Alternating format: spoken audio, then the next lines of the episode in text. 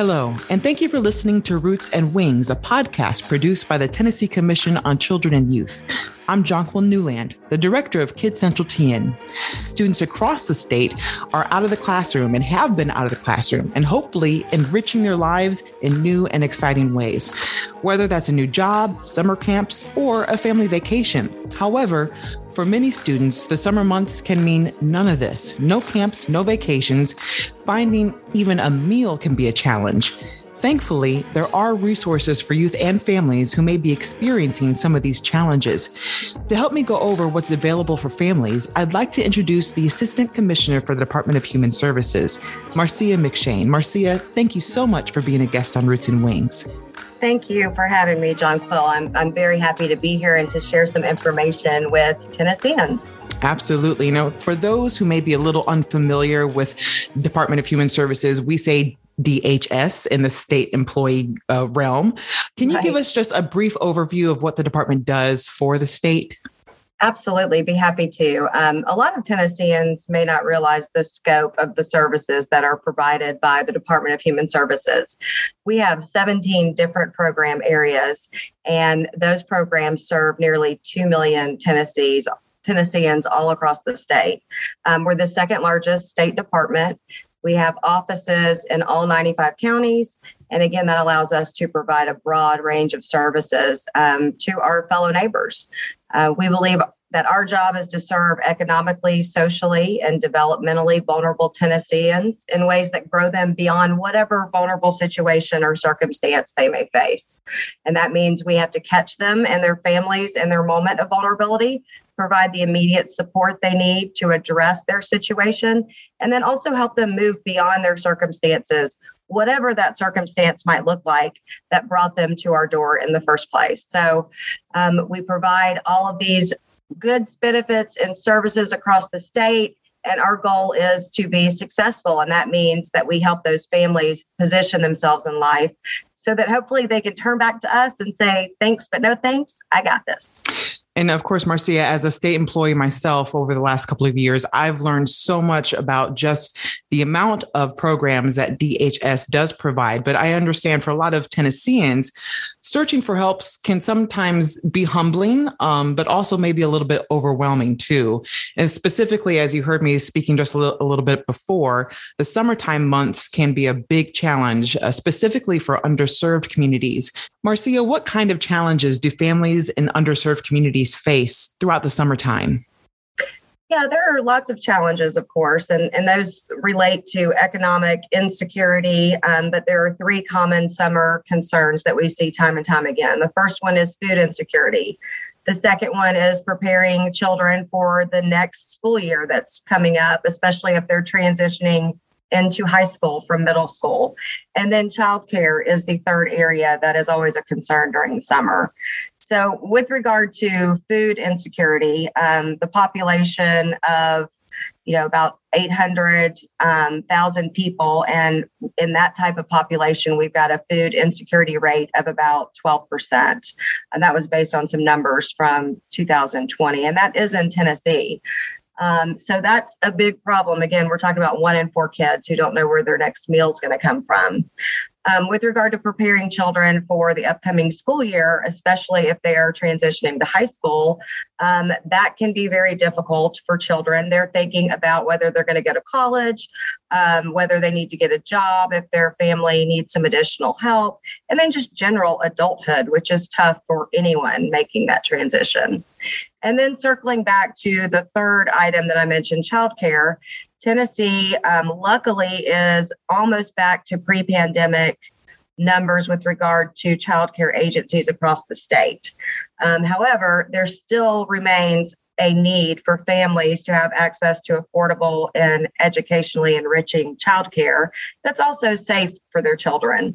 Um, so those three things seem to be the the top listed or top tiered items that we see surface each summer and is a need that needs to be filled.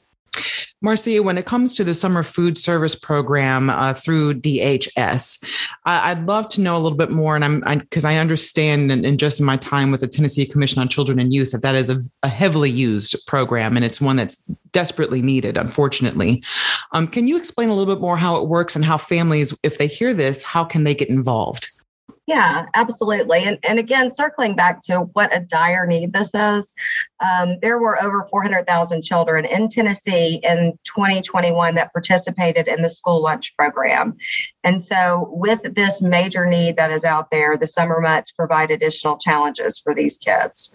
Um, again, while they're in school, they've got the free and reduced lunch, but when summer arrives, they don't have that option to them.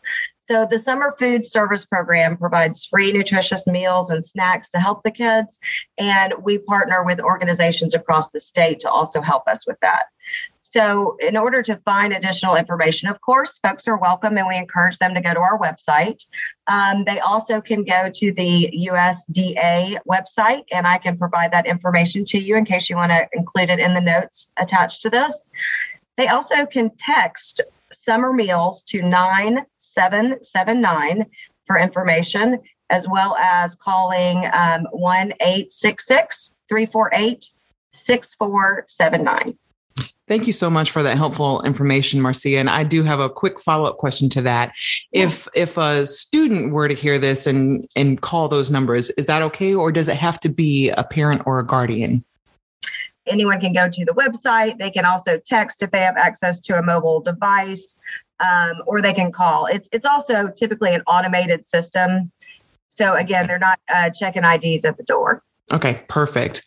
and, and, you spoke so well about this a little bit earlier, Marcia. You, you, were kind of mentioning transitioning. You know, for many teens, the summer months can maybe mean their first job experience, or maybe they just graduated high school and they're looking for a transitional help or resources for life after high school, or maybe they're about to go into high school and they were in middle school and now they're about to be in ninth grade, all of which can be really challenging uh, for any student.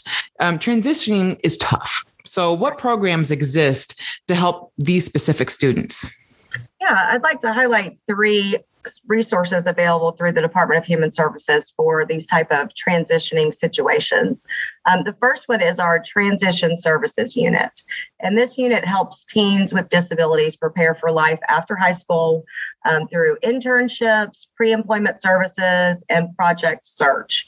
Uh, the programs basically help teach both life skills and employment skills for these kids who are starting around age 14 and that and continue forward, and that way they're ready to go into work, transition into that new phase in their life after high school. Um, the second I want to mention is the SNAP, uh, the Supplemental Nutritious um, Assistance Program that we have, uh, formerly food stamps. They have an employment and training program. We partner with the Department of Labor, and it helps SNAP recipients increase their employment op- options. And they do that by providing tuition, textbooks, childcare, job search, and a whole host of wraparound services for folks that need a little extra help um, with either training or just securing and maintaining employment. And then the final one, of course, is child care payment assistance. Um, again, we're looking at summer months, and it could be a situation where um, someone is transitioning into the workplace and they happen, if they happen to need some child care, um, we do have some assistance payment options available for them. I am curious uh, Does DHS partner with different community organizations to help implement summer programs as well? We do. And, and we've talked a lot about the summer food service program. So I'll highlight some of the um, benefits of these partnerships throughout Tennessee that we have with regard to that specific program. We partner with more than 100 organizations across the state, and these organizations help us provide these summer meals. Um, for the children that are in need and do not have them available because they're out of school. The partners that we have in our summer food program are called sponsors, and the sponsors set up sponsor sites, and that can be in a public park, a recreation center, a school, a church, a playground. Um, even public housing complexes. And they set up these sites so that folks, children in particular, can go there for these free meals. Um, we also partner uh, with other organizations for things like uh, transition services uh, that we talked about a little bit earlier. Uh, our partners with regard to those services include schools, other service providers, even employers, so that we can help these individuals transition into the workplace. And then, with regard to child care payment assistance, we partner with child care agencies across the state, um, as well as parents. Um, and we have information available to both those providers that are actually caring for the children, as well as those parents looking to locate some affordable, accessible, and um, educationally enriching childcare in the state. What would you say, Marcia, is probably the most widely used summertime program that is ex- in existence right now? Hands down, the summer food service program. Okay, gotcha. Yeah you know and that's such it's such a need. And you know we we've talked about and I've done a few episodes prior to this about food deserts. And it's amazing how even in Davidson County, where I am right now, there are still food deserts here in this specific area where you think food deserts are probably places where there's not a lot of people, there's not a lot of shopping. That's not necessarily the case. Um, and so it's just interesting to know that. What, what, Marcia, would be your best advice for families if they're looking for more support and resources throughout the summer months? What would you tell them? I am very happy to share information about resources that are available. Of course, going to the Department of Human Service website, and that's tn.gov slash human services. There you can find information on the summer food program that we've talked about, the transition services, childcare, and a whole host of other goods, benefits, and services that we administer here at DHS. Folks can also go to jobs4tn.gov, and that's jobs, the number four, tn.gov. And there they can obtain information about the SNAP employment and training program that we talked about. And again, that's with our partnership with the Department of Labor. Um, we at the Department of Human Services also have a chatbot. Um, her name is Ava. She is a virtual assistant and she allows folks to ask questions and she can provide answers. Um, and it, they can ask whatever question they would like about eligibility, services available, programs available, and AVA will respond and provide information to help them get what they need um, in order to obtain whatever services they might need from our department. We also have on our website a frequently asked questions page that includes lots of answers to many questions about our programs and services. Of course, we encourage everyone to keep an eye on our social media We've got a Facebook page, a Twitter page. Um, we provide announcements about upcoming benefits that are being released, as well as events. Um, and then, if you still have questions that aren't covered by any of that, uh, you're welcome to call our fantastic customer service team at 615 313 4700 or you can fill out a customer inquiry form online and one of our customer service folks will contact you directly. Thank you so much for that valuable information, Marcia. I know our listeners are probably thinking, okay, there's a lot of websites she just men- mentioned. For our listeners, do not fret. I'm going to link all of these websites under the actual podcast episode uh, profile for this episode. So you can just click on that link and it'll send you straight there. Um, especially if you're in your car, on your device, I know you'll probably want to uh, follow up if any of these resources seem like something that you or maybe a family that you know of or friends that you know of may may benefit from. Um, Marcia, thank you so much for your for your time today. Is there anything else that I did not ask that you want to make sure Tennesseans know about regarding DHS? I would just encourage Tennesseans to um, get additional information about what our department provides if you don't already know. Again, our website is a great resource. Um, Commissioner Clarence Carter joined the department in January of 2019, and he is a visionary and is working hard to change the way that we deliver services to vulnerable Tennesseans. Um, and we're doing that by defining success differently and making sure that we're focusing not just on the outputs, in other words, how many people or how many dollars we get out the door um, to serve whatever number of people, but instead to shift our focus to the outcomes for these families that we're serving.